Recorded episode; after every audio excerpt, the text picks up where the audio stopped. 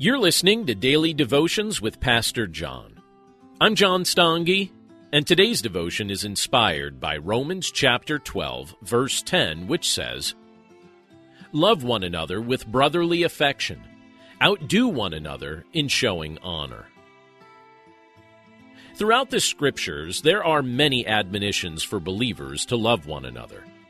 These challenges are about more than having deep feelings or warm affections for each other. They're divine instructions for us to seek what is best for each other, even at great personal cost to ourselves. This is the kind of love Jesus shows us. His love for us isn't just an emotional love, His love is an actionable love. And He showed us the depth of His love when He gave His life for ours on the cross. Jesus placed our eternal needs over his momentary comfort. That's the mindset the Apostle Paul was seeking to mirror in his encouragement to believers that we outdo one another in showing honor toward each other. This is an encouragement to put our own pride and preferences aside so we can effectively build one another up in brotherly love. What kind of difference do you think Jesus would like you to make in the life of someone else today? Who is he calling you to show this kind of love to? Who is he nudging you to honor? How do you think you'll feel at the end of today if you decide to put the teaching of this scripture into practice? Let's pray. Lord, we thank you for your word, and we thank you for the challenge that you give to us in this portion of Scripture. It's a challenge that's very countercultural. It's a challenge that goes against the grain of our instinctive preferences. Instinctively, we prefer to be honored, but you tell us in this portion of Scripture to go out of our way to honor other people, to honor one another as brothers and sisters in Christ. Lord, we know that this is something that you've modeled for us. When you came to this earth, you showed us the depth of your love as you suffered and endured the pain of the cross so that our sin could be atoned for, so that we could live forever in your presence, so that we could experience new life, divine power, and constant reassurance.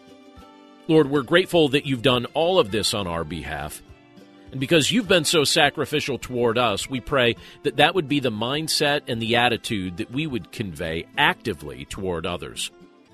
And Lord, we know that the love that you want us to express to one another is more than just a deep feeling or warm affection. You want us to actively seek to put the needs of our brothers and sisters in Christ above our own.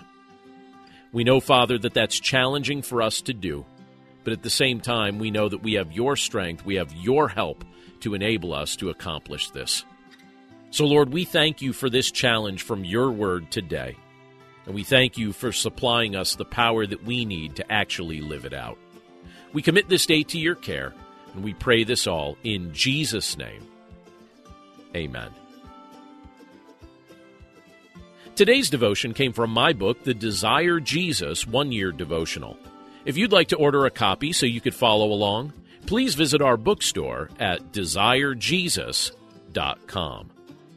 This podcast is part of our listener supported ministry. To give a gift of support of any amount to help us with our hosting and production costs, please visit desirejesus.com and don't forget to leave us a rating or review via your favorite podcast player. Thanks again for listening and have a great day.